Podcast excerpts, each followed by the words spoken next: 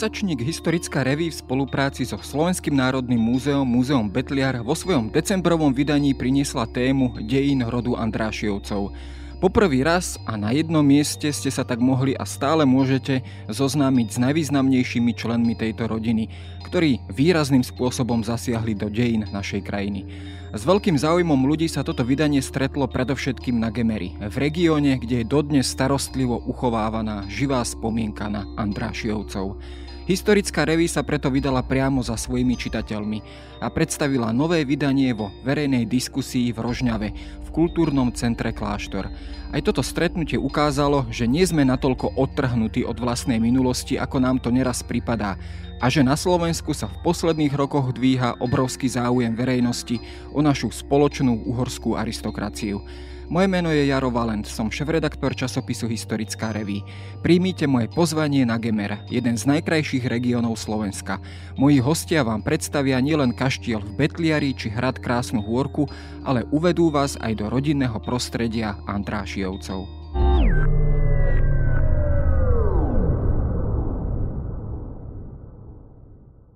Tak pekný večer prajem všetkým prítomným, vážené dámy, vážení páni. Som rád, že ste prijali pozvanie vlastne k dnešnej udalosti, ktorá je pre mňa tak trošku sviatočná, pretože u nás ani v redakcii historickej revy nebýva takým častým zvykom, aby sme takto verejne predstavovali nové vydanie historickej revy.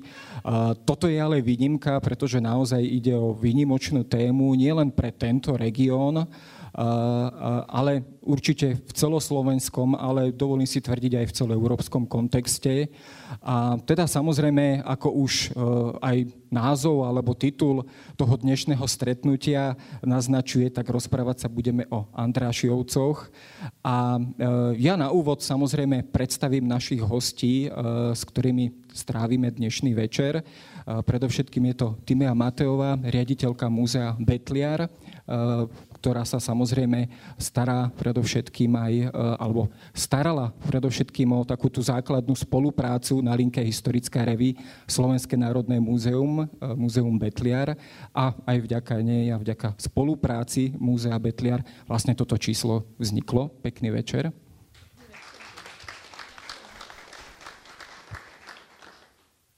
Po mojej lavici Julius Varci, niekdajší riaditeľ Múzea Betliar, e, v súčasnosti riaditeľ aukčnej spoločnosti SOGA, e, môj dlhoročný kamarát, aby som to aj takto uviedol a človek, o ktorom viem teda, že naozaj Andrašiovcom sa venuje po celý svoj život. Pekný večer.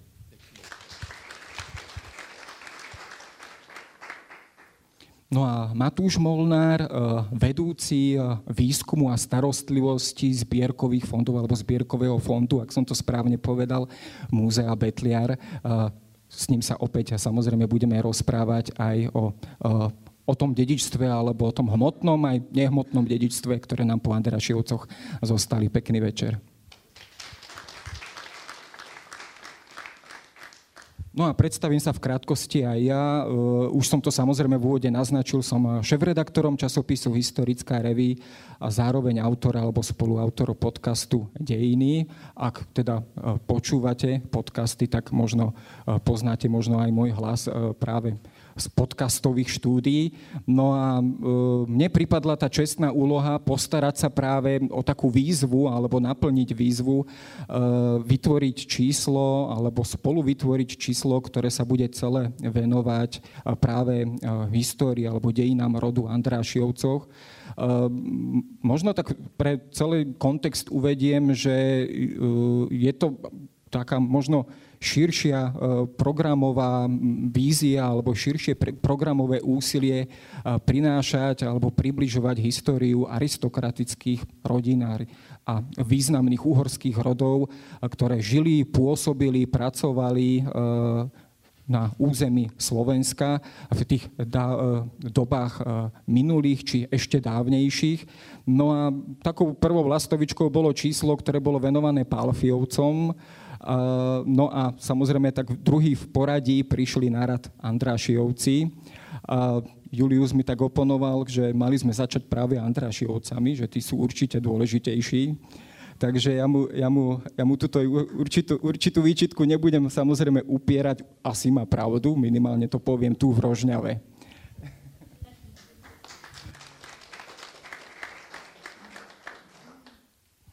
No a e, možno by sme mohli začať takým krátkým predstavením e, tohto vydania, pretože každý ho máte, myslím, v ruke, čiže my sa možno ním tak trošku e, prehrnieme alebo prelistujeme.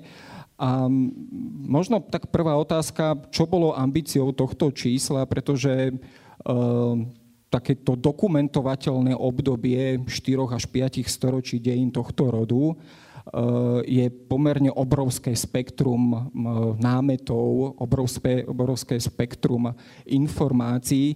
Čiže samozrejme otázka pre editora aj šéf-redaktora a tvorcov eh, tohto vydania je, ako pristúpiť k takejto veľkej téme. Eh, tak možno na úvod pre Timeu otázočka, čo je možno najdôležitejšie predstaviť pre slovenských čitateľov Andrášio pre v problematike Andrášiovcov. Čím je možno najlepšie začať? Je to, je to, je to kaštiel v Betliari, je to krásna hôrka, alebo sú to pre nás možno také stereotypy, ktoré nám možno zastierajú celkový obraz o Andrášiovcoch?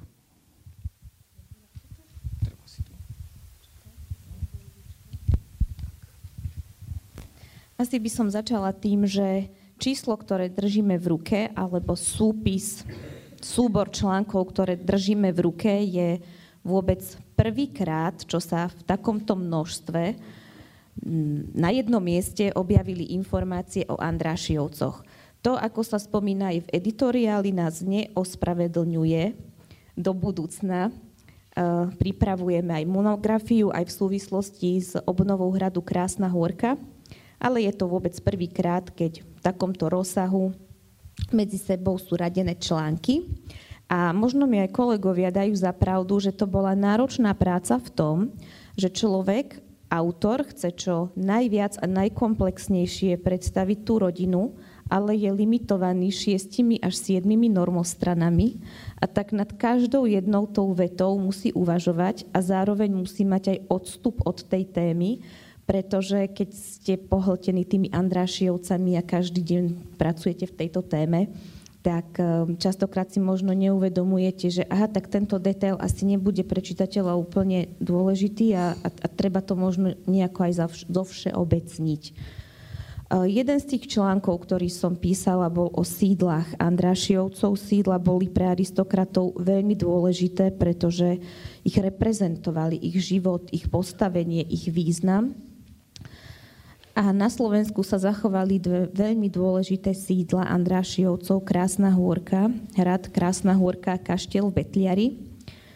A možno každý riaditeľ múzea povie o tom svojom múzeu, že je jedinečné a že je výnimočné, ale to Betliarské múzeum je naozaj jedinečné, pretože len Krásna hôrka a Betliar sú jedinými aristokratickými sídlami na území dnešného Slovenska, ktoré sa až dodnes zachovali v takmer pôvodnom stave. Tomu samozrejme predchádzali isté okolnosti.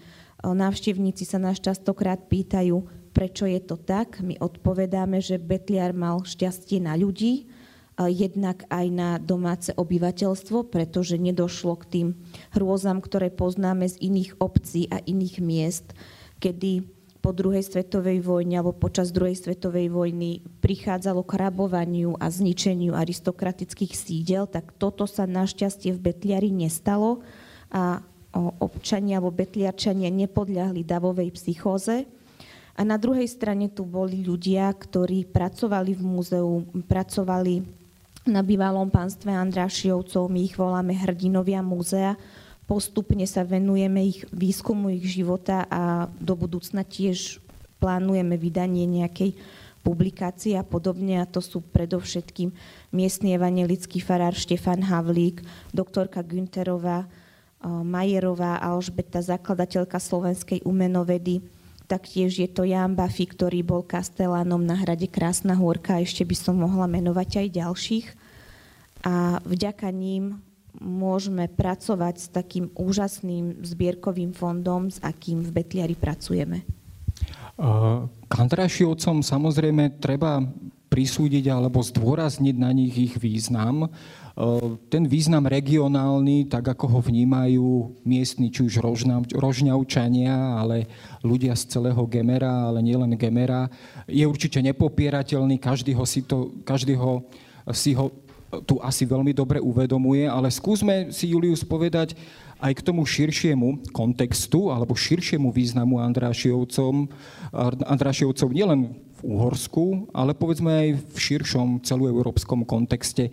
Bola to rodina, bola to aristokracia, ktorá presiahla rámce nielen regiónu, ale aj e, Uhorska ako krajiny e, v ďaleko širšom kontexte. Bol to rod, ktorý sa zapísal nielen do uhorských, ale aj európskych dejín.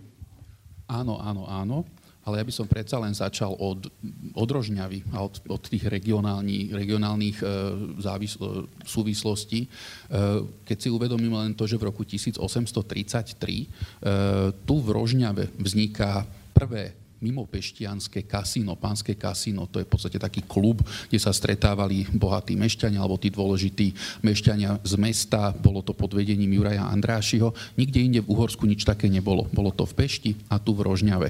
A bol to v podstate spolok, ktorý naozaj pracoval na zlepšení života v tomto meste a dokonca aj regiónu.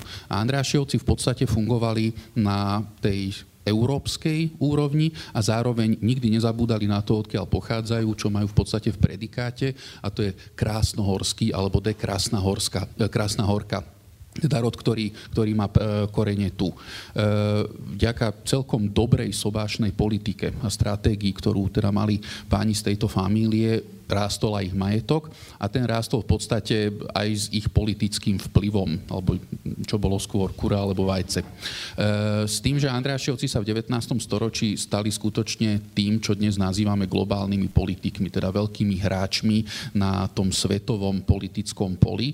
No a asi najvýznamnejší, ktorého treba spomenúť, tak to je grof Julius Andráši, ktorý bol ministrom zahraničných vecí Rakúsko-Uhorskej monarchie a ako taký, môžeme povedať nejakú tú paralelu so súčasnosťou, rozpoznal rozpíznavosť cárskeho Ruska už v roku 1873, ale v zásade v roku 1878 eh, aj okliešti vplyv cárskeho Ruska v Európe a eh, na rozhodovaní o európskych záležitostiach.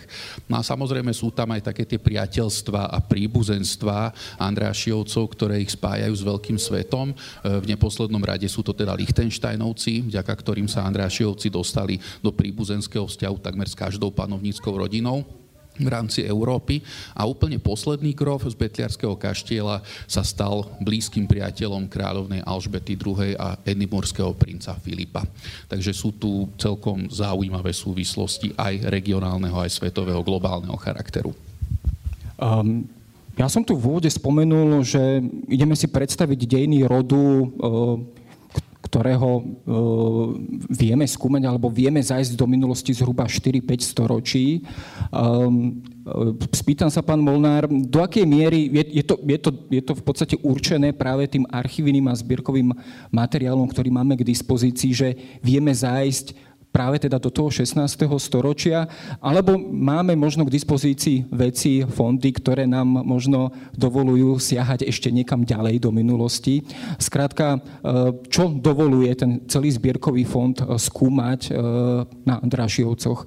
Ak to možno vieme zhrnúť alebo zadatovať, že kedy najskôr vieme o tých prvých Andrašiovcoch na tom našom území a v tomto regióne hovoriť.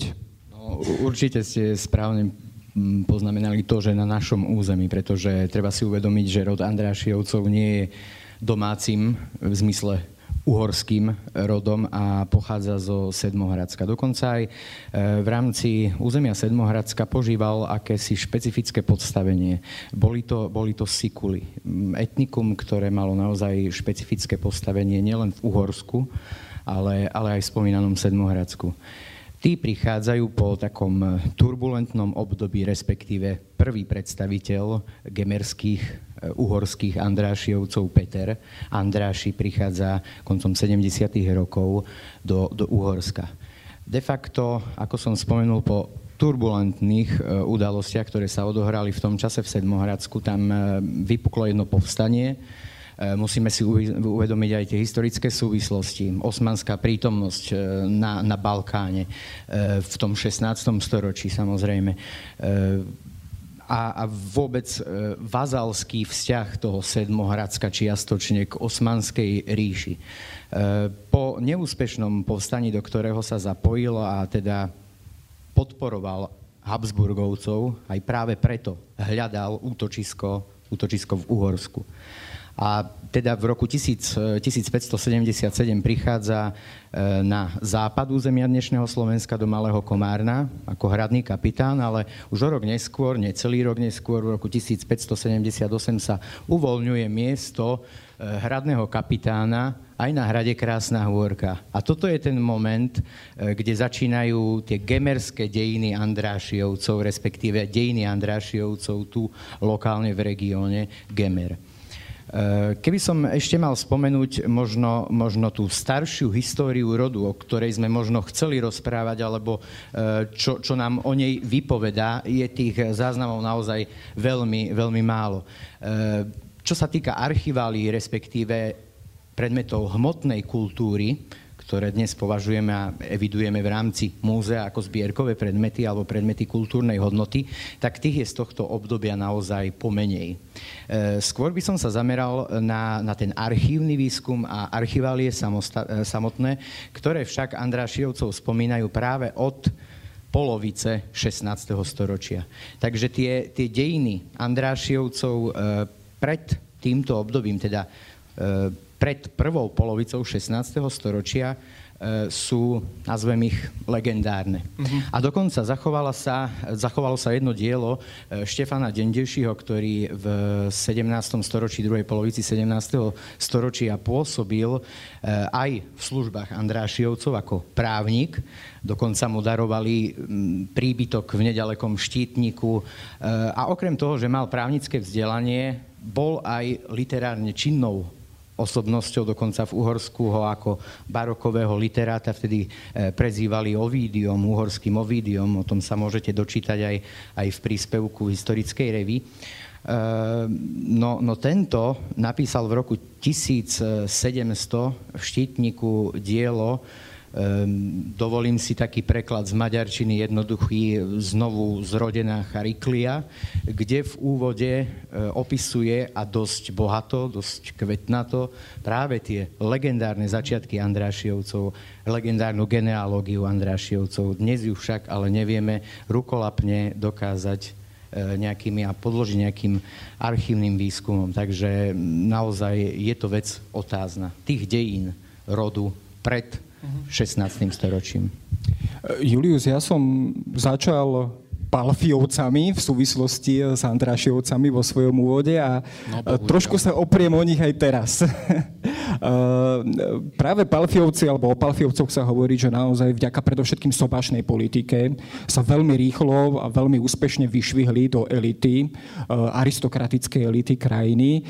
Je to aj prípad Andrášiovcov? Je to podobný príbeh? Alebo im tá cesta na vrchol tak povediac, trvala o mnoho dlhšie než, než Palfiovcom.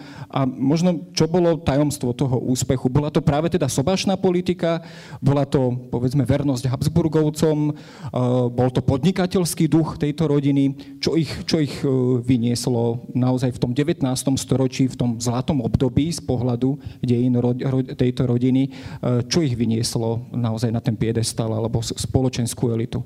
No boli veľmi šarmantní a okrem toho, keď si uvedomíme v podstate ten rozdiel medzi, dajme tomu, Esterháziovcami a Palfiovcami, my ich voláme takí, že oni boli tí habsburskí petolízači. E, Palfiovci aj, aj Esterháziovci sú v podstate takmer, nie úplne jednoznačne, ale takmer celú tú svoju rodovú históriu verní Habsburgovcom. To znamená, že sú lojálni voči dvoru.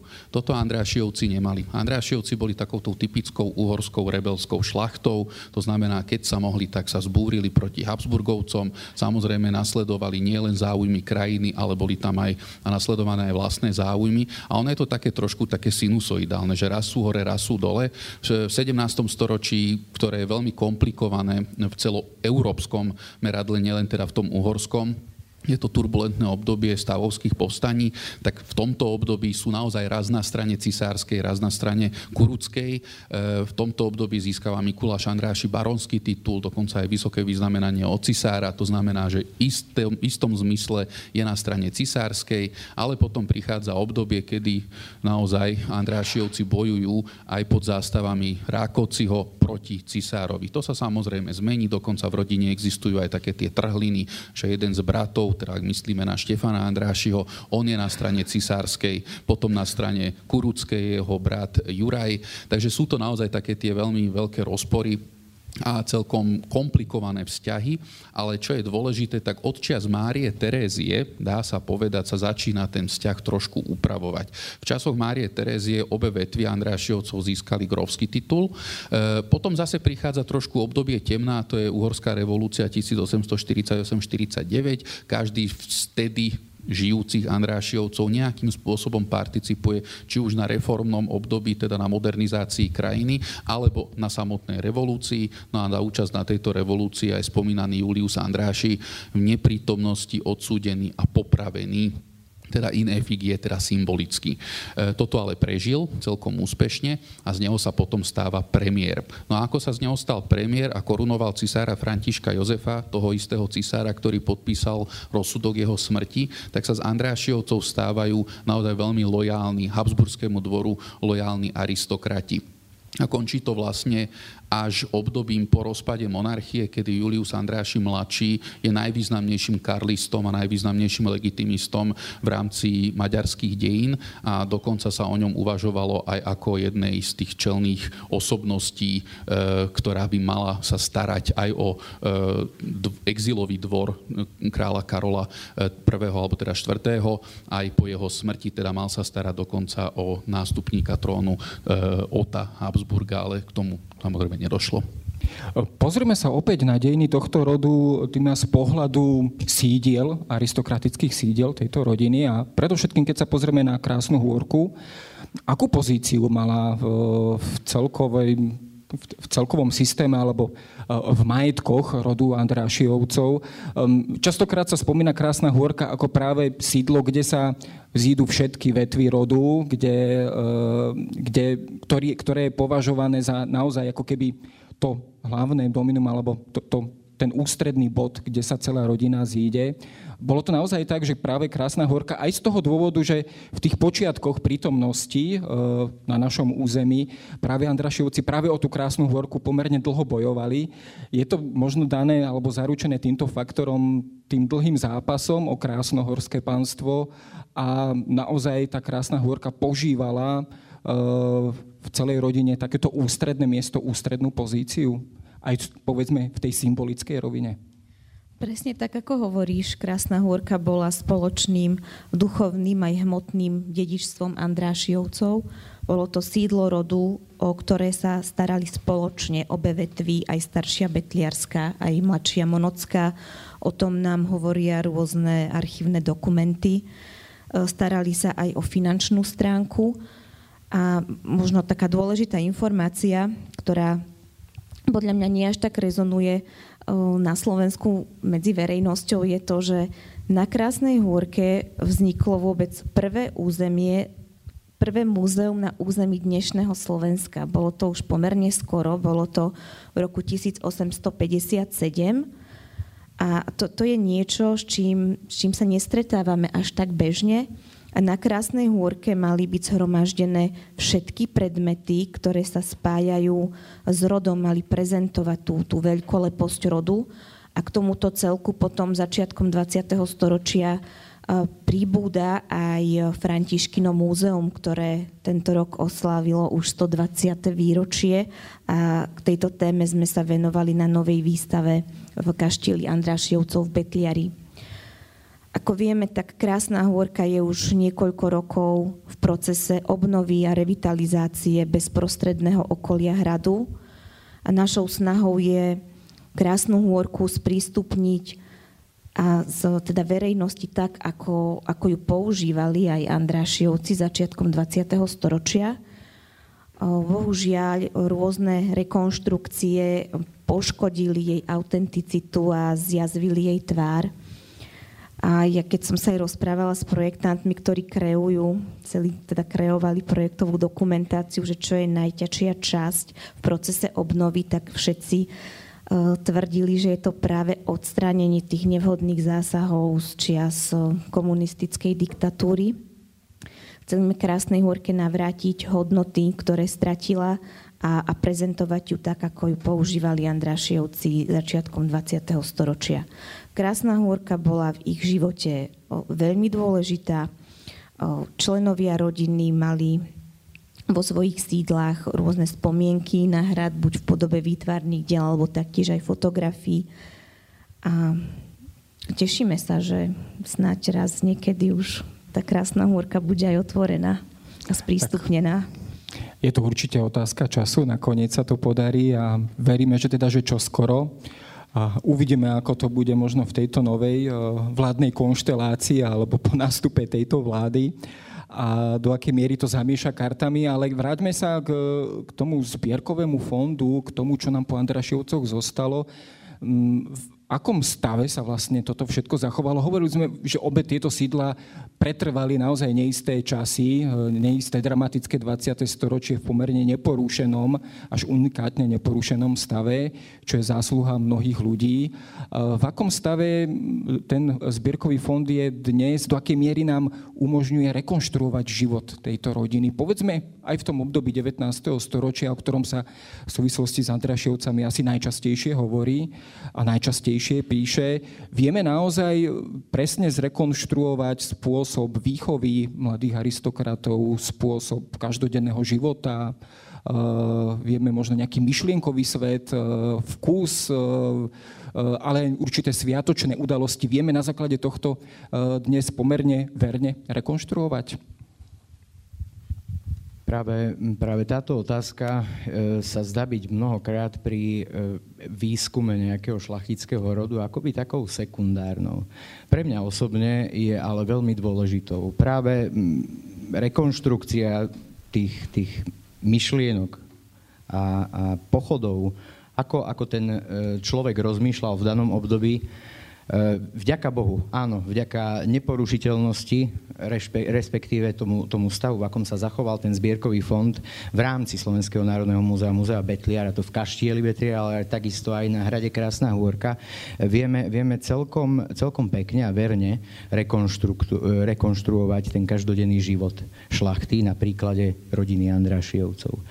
Čo je, čo je veľmi význačné práve, práve pre e, obdobie 19. storočia je napríklad e, to, že sa kumuluje množstvo predmetov, ktoré boli predmetom zberateľskej činnosti Andrášievcov. A nielen Andrášievcov, tomu zberateľstvu holdovalo e, viacero uhorských, rakúsko-uhorských rodov prirodzene, ale, ale my teda máme asi toho, toho najviac a vieme tú provenienciu tých vecí e, pripísať práve jednotlivým členom rodu Andrášiovcov. E, práve, práve toto je kvôli tej rekonštrukcii toho kultúrneho života alebo toho každodenného života e, šlachty aristokracie u nás e, veľmi, veľmi vzácný jav. A keď sa pýtame možno na to 19. storočie alebo storočia jemu predchádzajúce, tak ten zbierkový fond siaha oveľa, oveľa ďalej a hĺbšie do, do minulosti. Eh, ak by som mohol spomenúť a vrátiť sa na sídlo, rodové sídlo Hrad Krásna Hôrka, tak eh, spomenul by som možno zmienky o, o knižnici, ktorá tam, ktorá tam existovala, ktorú dnes už len s veľkým problémom vieme rekonštruovať. Eh, zachovalo sa nám torzovite niekoľko, niekoľko sekundárnych správ alebo niekoľko naozaj strohých archívnych záznamov o tom, aký, aký stav, aký život a ten kultúrny život eh, na hrade Krásna Hôrka fungoval už napríklad v 18. storočí. Eh, ja, ja som sa zameral a, a veľmi ma fascinuje určité obdobie, určitá epocha a život počas tejto epochy na hrade Krásna Hôrka. To je, to je obdobie prvej polovice 18. storočia.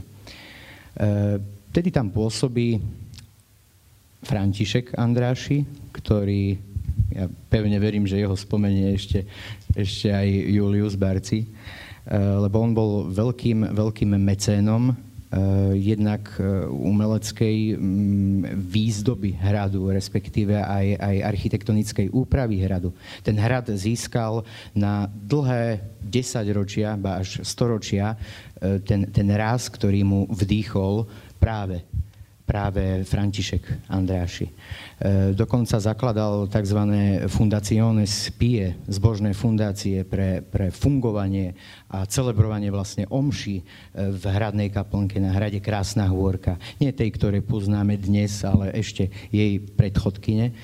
A taktiež bol, bol vzdelancom, e, ktorý, ktorý určite, alebo s určitosťou, myslím, že mal svoju vlastnú osobnú knižnicu. A tých Andrášiovcov, ktorí mali vlastné knižnice na jednotlivých alebo v jednotlivých sídlach, e, bolo viacero. Bolo to viac menej pravidlom. Tam, kde mám svoje sídlo, hoď len prechodné, či je to už nejaké, e, nejaký provinčný kaštiel alebo, alebo meský palác v tom neskôršom období, tak e, tá knižnica bola asi e, základom.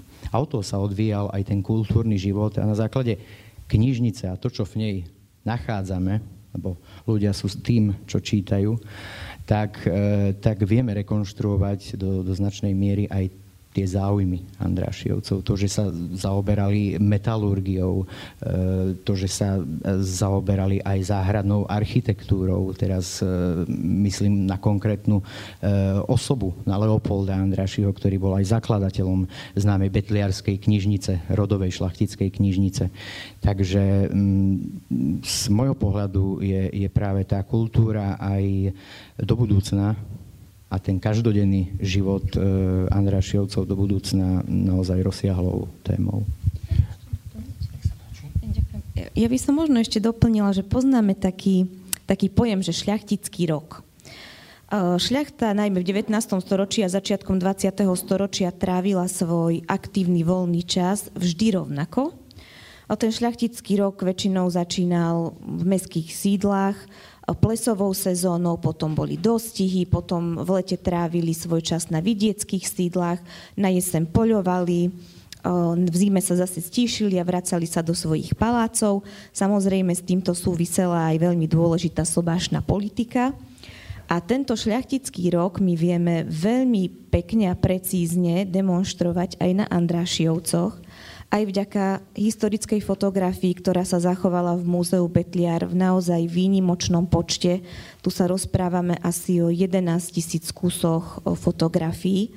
Tieto fotografie v minulosti, ale aj momentálne sú súčasťou digitalizačného projektu s nadáciou Ďulu Andrašiho v Budapešti a našim cieľom je tieto fotografie zverejniť aj da verejnosti, aby mali ľudia prístup k ním.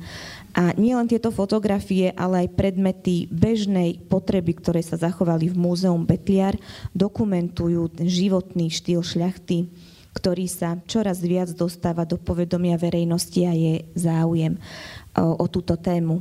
A medzi tieto predmety patria napríklad aj športové ceny, pretože na, Gejza Andráši bol priekopníkom športu a športových aktivít v Uhorsku a práve dnes sa nám podarilo vydražiť v Doroteu pokal, to je športová cena, ktorá je zo striebra. Je to pokal Gejzu Andrášiho z regaty z roku 1908 a kolegyňa Katka Báňasová, ktorá je spoluautorkou, ale zo zdravotných dôvodov sa dnes nevedela zúčastniť tejto besedy, našla v archíve fotografií presne fotografie z tejto regaty. Takže veľmi sa tešíme, že takýto predmet obohatí na zbierkový fond. Ešte sme nemuseli ani veľa investovať, lebo sme boli jediní dražiteľia. No, určite to chce potlesk. Ehm, Julius, ja by som si možno z takej tej každodennosti uh, života uh, rodiny Andrášiovcov možno vybral možno taký jeden moment alebo jednu časť, a to je výchova mladého aristokrata. Um, akým spôsobom, povedzme, či už to bol Julius Andráši, Emanuel Andráši, um, Aladár a mnohí ďalší, uh, boli pripravovaní na rolu ktorú mali zastávať či už v hospodárskej, politickej oblasti? Akým spôsobom sa možno aj ten život na, na, v jednotlivých sídlach premietal práve do tejto sféry života dospievajúcich mladých aristokratov? Vieme si to možno v niektorých takých základných tézach alebo v niektorých možno základných pravidlách opäť zrekonštruovať? No určite, pretože existujú dokonca aj príručky toho, ako vychovávať deti v 19. storočí a to sa odvíja veľakrát od toho, ako aristokrati vychovávali svoje deti. Ale už len ten pojem aristokracia, teda vláda výnimočných alebo tých najlepších, e, hovorí o tom, že tie deti boli vychovávané v tom vedomí, že skutočne patria k tej elite národa, elite danej geografickej lokalite a že je na ich pleciach dobro nielen ich rodiny, ale takého toho širšieho celku. To je prvá základná téza toho, ako vychovávať šlachtické dieťa. Druhá téza je, že teda vychovávateľ rodičia idú vždy prvý, a potom idú tie deti.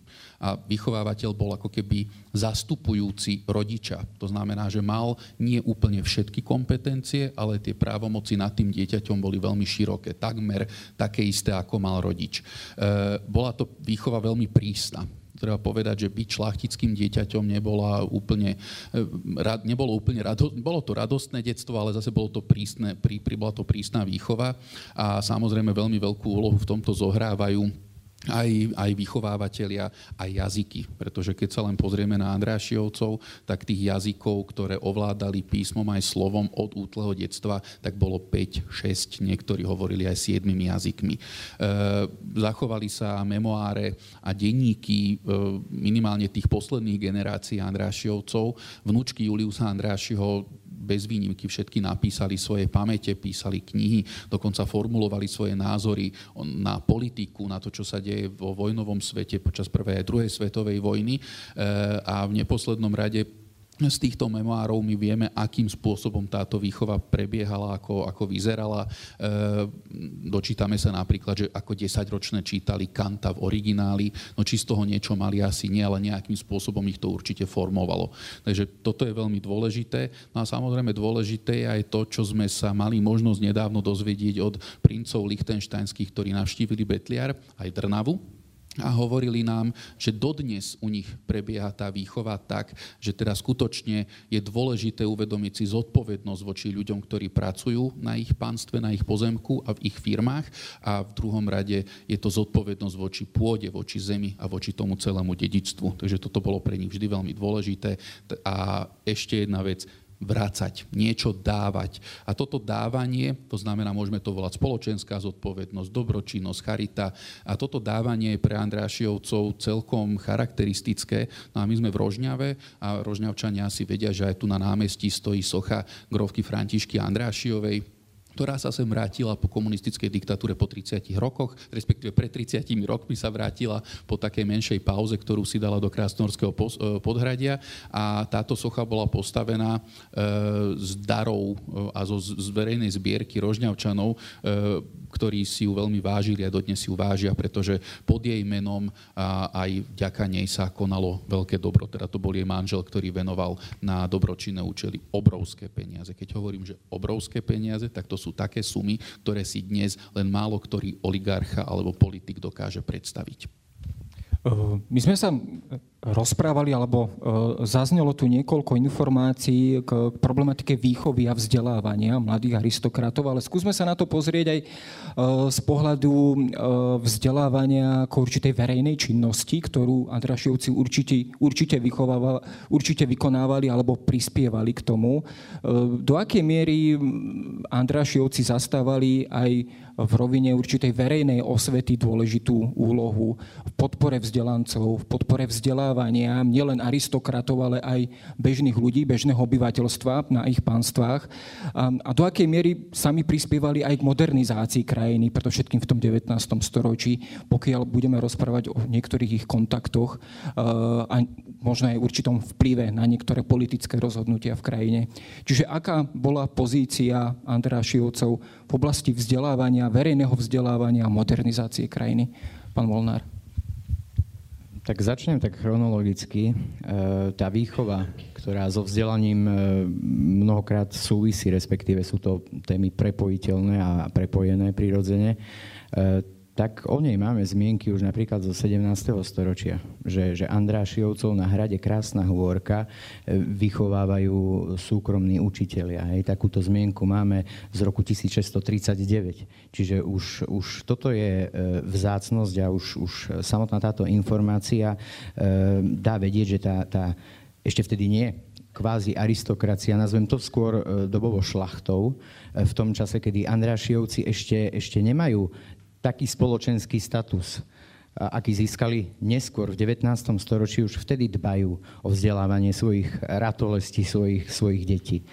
No a to, to vzdelanie samozrejme nechceli pre svojich potomkov e, zabezpečiť, alebo len zabezpečiť. E, ich potomkovia vôbec Andrašiovci boli, boli tiež zodpovední za správu svojich zverených pánstiev. Čiže tie informácie e, a to vzdelanie vlastne podporovalo potom aj efektívne spravovanie pánstiev, hoď mali na to delegované osoby, ale, ale oni dávali to know-how a mnohokrát činili naozaj tie radikálne a vlastne zásadné rozhodnutia e, v rámci správy pánstiev tak toto, toto bola podstatná, podstatná vec, ktorá mm, prispievala teda to vzdelanie, ale prispievali e, vzdelaniu nielen v rámci kruhoch rodiny a zabezpečovali deťom e, dobrých učiteľov, pedagógov, ale taktiež podporovali vzdelanie Samozrejme v neskoršom období, kedy sa to vzdelanie, hlavne v 18. storočí, rozlieva medzi, medzi širšie vrstvy obyvateľstva aj na základe mm, ratio educationis a, a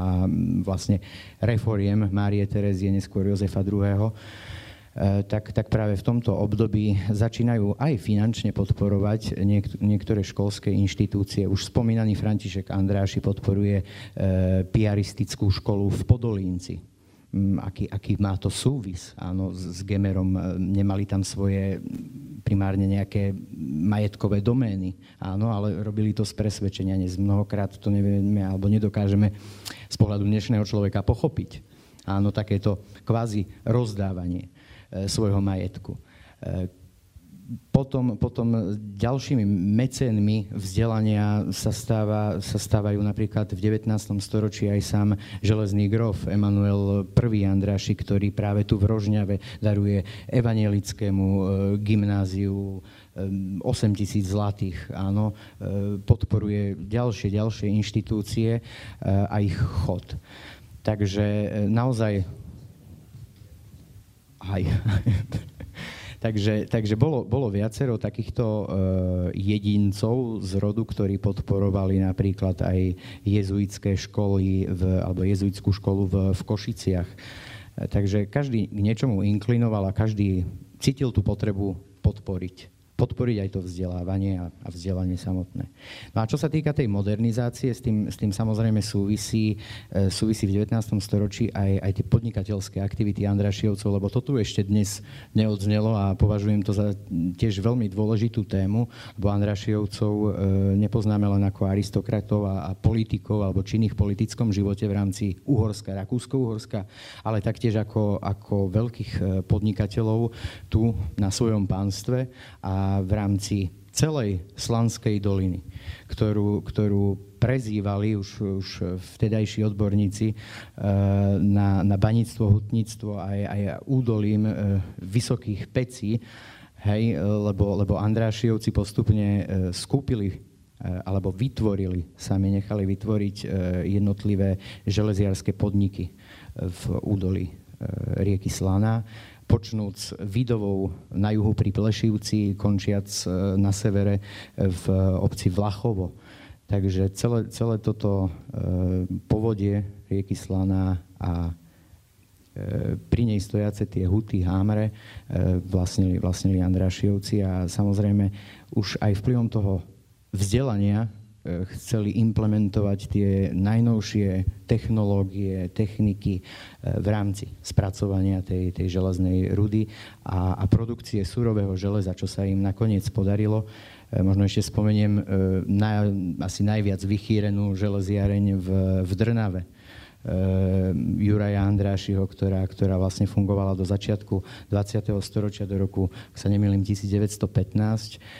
Tieto pamiatky dnes, e, nazvem ich technickými, pozostatky týchto, týchto diel, inak banských, ale aj, aj hutnických, sú dnes konzervované časom, ak teda tak je to veľké šťastie. Niektoré sú už nenávratne preč, alebo sú zachované naozaj len, len torzálne. Takže e, chcel som pripomenúť, len, len mm, to vzdelanie teda malo vplyv aj, aj na podnikanie a na správu, správu tých pánstiev. No, dúfajme, že tieto uh, technické pamiatky nám zostanú, aspoň, aspoň z časti a uh, aj samozrejme s prispením verejnosti, ale aj s prispením alebo väčším záujmom štátu. Ale po, pozrime sa na tú hospodárskú stránku dejín tohto rodu, Julius do akej miery ju vieme možno nejakým spôsobom vyčísliť a premietnúť ju do toho politického vplyvu. Myslím, že jedna z tých štatistík zo začiatku 20. storočia, myslím, že z roku 1904 hovorila, že až viac ako 50 produkcie surového železa v Úhorsku pochádzala vlastne z podnikov, alebo teda zo uh, železiarní a hutí uh, Andrašiovského rodu. Vieme to možno nejakým spôsobom vyčísliť, že e, malo to aj priamy dopad na ich spoločenský a politický vplyv. E, dokázali sa práve cez túto svoju hospodárskú podnikateľskú činnosť e, výraznejšie ešte zaradiť viac medzi spoločenskú politickú elitu krajiny.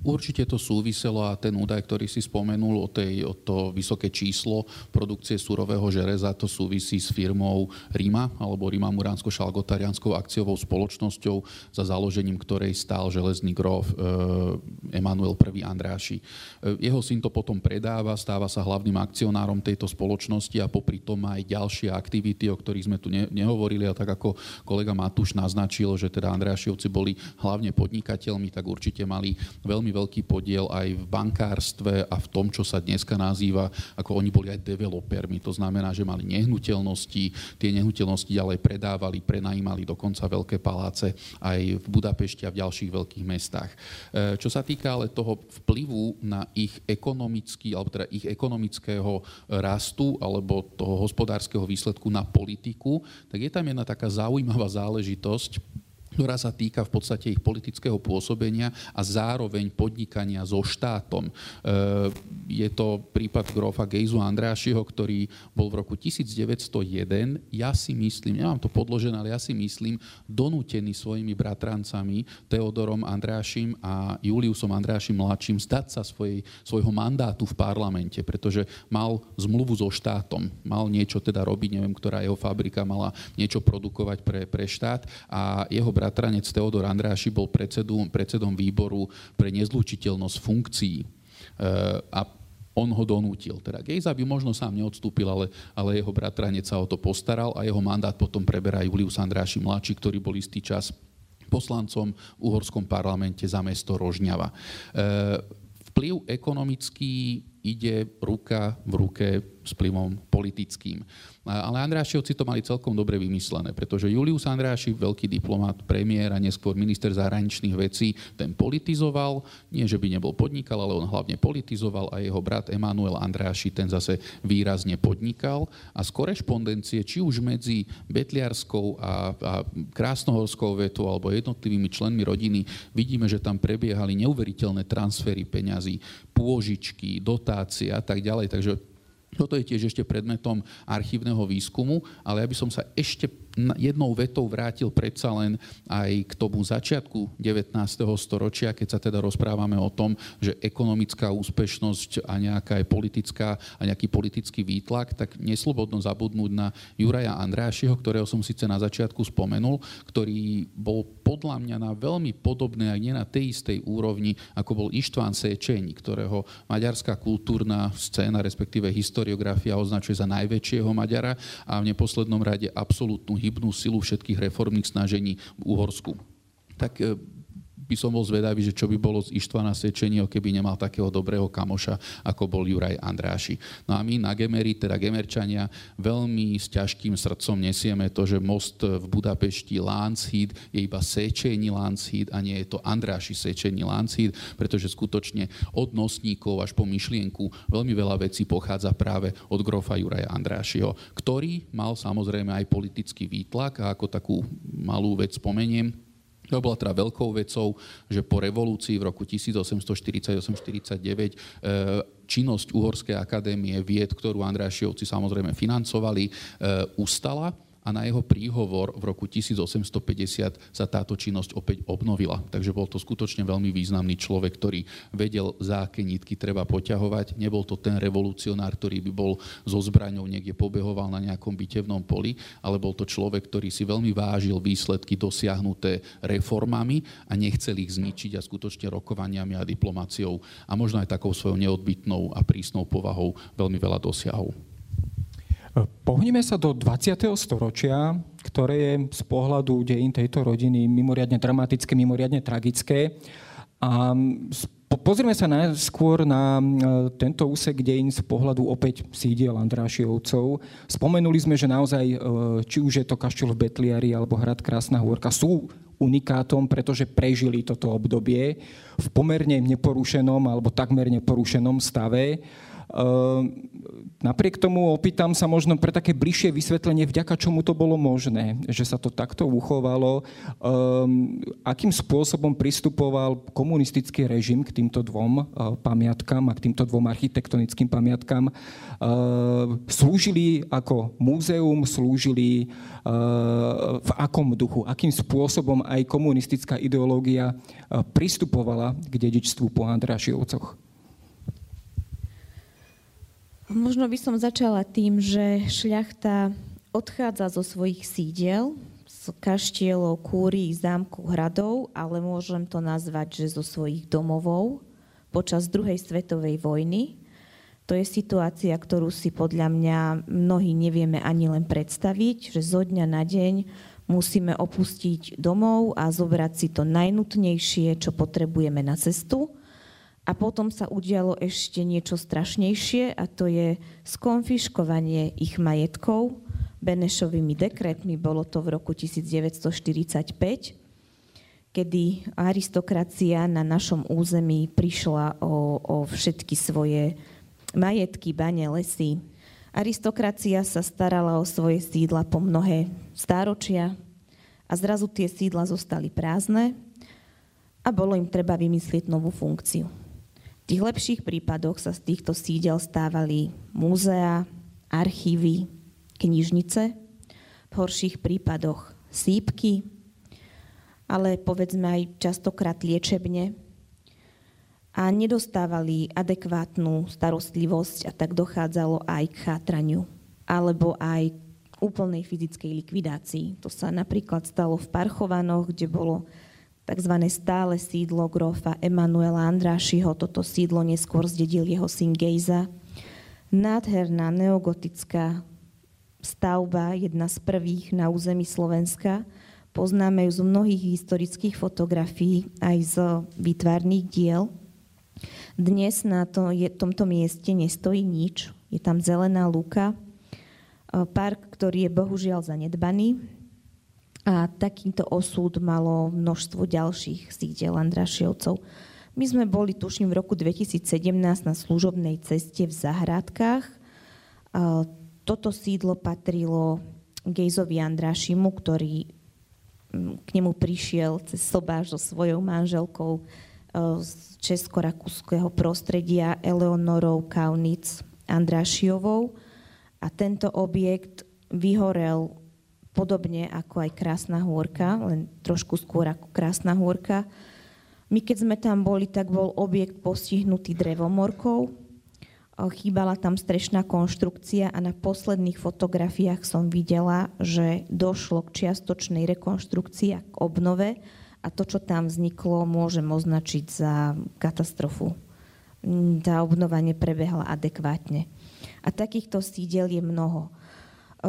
Poznáme aj sídla, v ktorých fungujú múzea, napríklad v Humennom alebo v Trebišove. Humenné patrili Aladárovi, Andrašimu, Trebišov, Juliusovi. A v istej miere v týchto objektoch fungujú múzea, je tam predstavená aj životný štýl šľachty a zbierkové predmety, ale mm, myslím si, že, že je tam ešte veľa práce, ktorú, ktorú by mali kolegovia nejakým spôsobom vykonávať. Julius, aký bol príbeh Andrašiovcov po roku 1945? Samozrejme na základe Benešových dekretov prišli o majetky, museli aj odísť. Samozrejme s nástupom komunizmu aj ten návrat v akejkoľvek forme už nebol možný. Konec koncov podobný príbeh ich potom aj čakal po nástupe komunistického režimu aj v Maďarsku, takže museli odísť aj z Československa, aj z Maďarska. Kde všade sa Andrášiovci od tej doby nachádzajú, alebo kam smerovali ich kroky? či už je to Lichtensteinsko, alebo je to Kanáda, kde možno vieme aj dodnes dohľadať Andrášiovcov, kam tie ich kroky najčastejšie smerovali. E, Andrášovci sú v podstate v celom svete. Rozprchli sa ich potomkovia od Austrálie až po Spojené štáty a Kanadu. Eh, tí, ktorí majú dnes ešte priezvisko Andráši, tak to je Ilona a Miki, alebo Michail Andráši. Eh, to sú ročníky okolo 65-67. Oni sú poslední, ktorí majú toto priezvisko a žijú v Kanade. Ilona nehovorí po maďarsky, Miki hovorí ťažko po maďarsky. Ilona bola v Betliari, na Krásnej hôrke, bola aj v, aj v Humennom, odkiaľ pochádzal jej pra, v kaštieli, ktorý vlastnil jej pra, pra, pra starý otec Aladár Andráši. Miki, mám taký pocit, ale to asi vie týme a lepšie.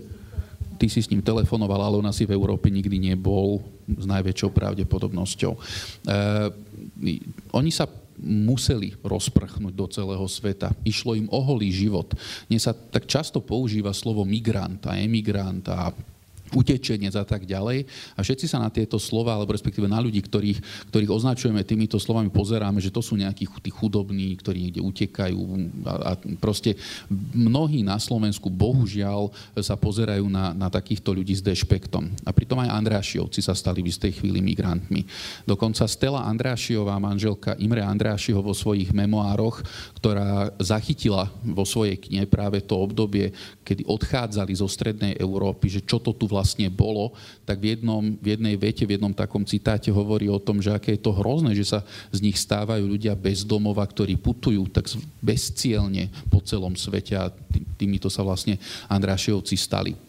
To 20. storočie prinieslo do života tejto rodiny e, obrovské trhliny, ale samozrejme 20. storočie prinieslo trhliny do životov nielen šlachty, ale vôbec každého, kto minimálne žil v tomto prostredí e, strednej Európy. E, a od prvej svetovej vojny sa dialo niečo, čo nebolo úplne to, na čo bola šlachta predisponovaná. Šlachta je premoderná kategória. To je niečo, čo patrí do premoderného sveta my tu v Strednej Európe máme takú inú e, situáciu, že šlachta je ako keby hybným motorom modernizačných e, procesov a to jej zlomí krk. Na tom v podstate ona prestane existovať alebo prestane mať vplyv. A Ilona Andrášiová, e, jedna z vnúčiek Juliusa Andrášiho z tej Trebišovskej vetvy, vo svojej knihe, ktorá, ktorá hovorí o prvej svetovej vojne, píše, a dokonca aj táto kniha sa tak volá, Všetkému je koniec. A keď som sa pýtal jej praprasinovca, princa Odeskalkyho, že čo ty myslela Ilona Andrášiová, že všetkému je koniec, na chvíľu sa zamyslel a pozrel sa na mňa a povedal, no to, že všetkému je koniec. Nech si myslí o tom každý, kto čo chce. A to 20. storočie prináša aj, aj hrozné veci do života tejto rodiny a to je napríklad znásilnenie sovietskými vojakmi. E, grovka Margita Andrášiová bola obeťou a jej dcéra boli obeťou tohto zverstva ktoré ostatne vykonávajú vojaci v každom vojnovom konflikte. Počujeme to z Ukrajiny, počujeme to z rôznych iných e, z rôznych častí sveta a teda museli odísť. Odchádzajú zo svojich domov, odchádzajú z miesta, ktoré si veľmi vážili a na, ktorém, na ktorom pracovali, kde mali svoje majetky. E, Gejza Andráši z Betliara odišiel so svojimi rodičmi do Lichtensteinska ku tete princeznej Marici Lichtensteinskej a jeho sestra Ilona, tá sa rozhodla zostať v Budapešti v Maďarsku kde mala kvôli svojmu pôvodu v podstate peklo zo života. Robil jeho režim komunistický, najprv bola e, vysídlená do pracovného tábora v 50. rokoch. E, to ale zvládla s gráciou, pretože ona bola vychovávaná vo vidieckom prostredí, vedela, ako sa pracuje na poli okolo zvierat, nemala s tým problém. Potom, keď v 52. roku zlikvidovali tieto pracovné tábory, tak sa vrátila do Budapešti, tam nejakú dobu normálne, normálne v rámci možností fungovala ako zamestnaná v nejakom zdravotníckom zariadení, neviem presne kde. Predtým bola sestričkou v nemocnici v Skalách. No a v 56., keďže pomáhala rozdávať balíčky s humanitárnou pomocou, tak toto bol dôvod, prečo ju odsúdili na 6 rokov či 4 roky väzenia, neviem presne, odsedela si 3 roky väzenia v ženskej väznici v hrozných podmienkach. A dokonca donútili jej manžela e, sa s ňou rozviesť v čase, keď, e, keď bola v tom väzení. Dostala len telegram o tom, že teda je rozvedená. E, napriek tomu bola veľmi silnou osobnosťou a dokázala vždy pomáhať, neustále pomáhať. Do 71. bola, nemala pas, nemohla cestovať a od 71. keď jej ten pas dali, tak niekoľkokrát navštívila aj Betliara krásnu dvorku, ale vždy ako turista. Kúpila si vstupenku a so, s ostatnými turistami prešla po expozícii kaštieľa Betliar a spoza šnúr, spoza zábran pozerala, čo vlastne bolo kedysi jej a počúvala všetky tie hlúposti, ktoré sa museli o jej rodine vtedy rozprávať. E, tí kanadskí a americkí Andrášiovci mali už taký ten americký a kanadský život. A spomeniem iba jednu takú záležitosť, ktorá sa týka toho, že fakt boli srdcom Európania a niekde cítili zlo v tej zvrátenej komunistickej diktatúre, že syn Elizabeth Andráši, sa ako 18-ročný rozhodol narukovať do, do armády americkej, aby išiel do Vietnamu e, poraziť komunistické zlo a tam krátko potom, ako narukoval 18-ročný, aj padol. E, takže tie obete v tej rodine sú, m, mm, sú významné pre túto rodinu a neboli to, ako teraz sa to aj rozširovalo pred 89. nejakí flákači, paraziti a vykorisťovateľia. E, to asi nie je úplne pravda. No a ešte jedna taká maličkosť. Sme s nimi v kontakte, s ktorými sa teda v kontakte byť dá. Sú to veľmi milí, láskaví ľudia, veľmi vzdelaní a v roku 2015 dokonca sesternice z tejto rodiny, bolo ich asi 10 alebo 11, bol veľmi veľký zážitok, tak prišli do Betliara aj na krásnu hôrku a mnohé z nich prvýkrát na tieto miesta, takže to bolo veľmi dojemné stretnutie a ja som mal možnosť stretnúť sa pred dvoma alebo troma rokmi aj s dcerou grofa Gejzu Andrášio, s baronkou Majer Melhov Zaurau, e, ktorá žije v Rakúsku a krásnu hôrku a Betliar navštívila. Mám taký pocit, že iba raz alebo dvakrát, raz so svojím otcom v 91., keď bol pohreb Ilony Andrášiovej na hrade Krásna hôrka. No a keď som sa jej pýtal, že nejaké spomienky otca, keď odchádzali odtiaľto z Betliara, alebo že čo jej hovoril, tak na to pani baronka povedala, Papi o tomto nikdy nechcel hovoriť, pretože to bola pre ňoho hrozná trauma, že odtiaľ to museli odísť, už sa sem nikdy nemohli vrátiť, takže ju nenaučil ani po maďarsky. Aj v súvislosti s obnovou hradu Krásna hôrka môžeme ju vnímať aj ako určitú reinštaláciu Andrašiovcov aj do spoločenského vedomia na Slovensku, že ehm, aj v súvislosti tým, s tým všetkým, čo sa udialo v 20. storočí, predovšetkým v období komunistického režimu, ehm, kedy boli naozaj spretrhané akékoľvek, akékoľvek väzby medzi, medzi nejakým národným spoločenským vedomím a, a uhorskými aristokratickými elitami, je potrebné teda obnovovať nielen teda konkrétne hmotné pamiatky, ale aj teda nejakú spoločenskú spoloč, spoločenské vedomie a, spomienku na Andrašiovcov. Je to možno aj spojená nádoba s samotnou obdobou hradu Krásna hôrka? To si povedal veľmi pekne veľmi pekne. Aj tá obnova k tomu smeruje, aj kreovanie nových expozičných priestorov k tomu smeruje a v neposlednom rade aj vydanie historickej revy, pretože tak, ako je to na prvej strane, na titulnej strane, sú to dejiny jedného z našich najvplyvnejších rodov. A tam, tam je to pojitko aj, aj medzi Slovakmi, aj medzi Maďarmi a takto budeme prezentovať aj, aj na Krásnej hôrke, lebo tá Krásna hôrka je naša všetkých je to naše spoločné duchovné a kultúrne dedičstvo.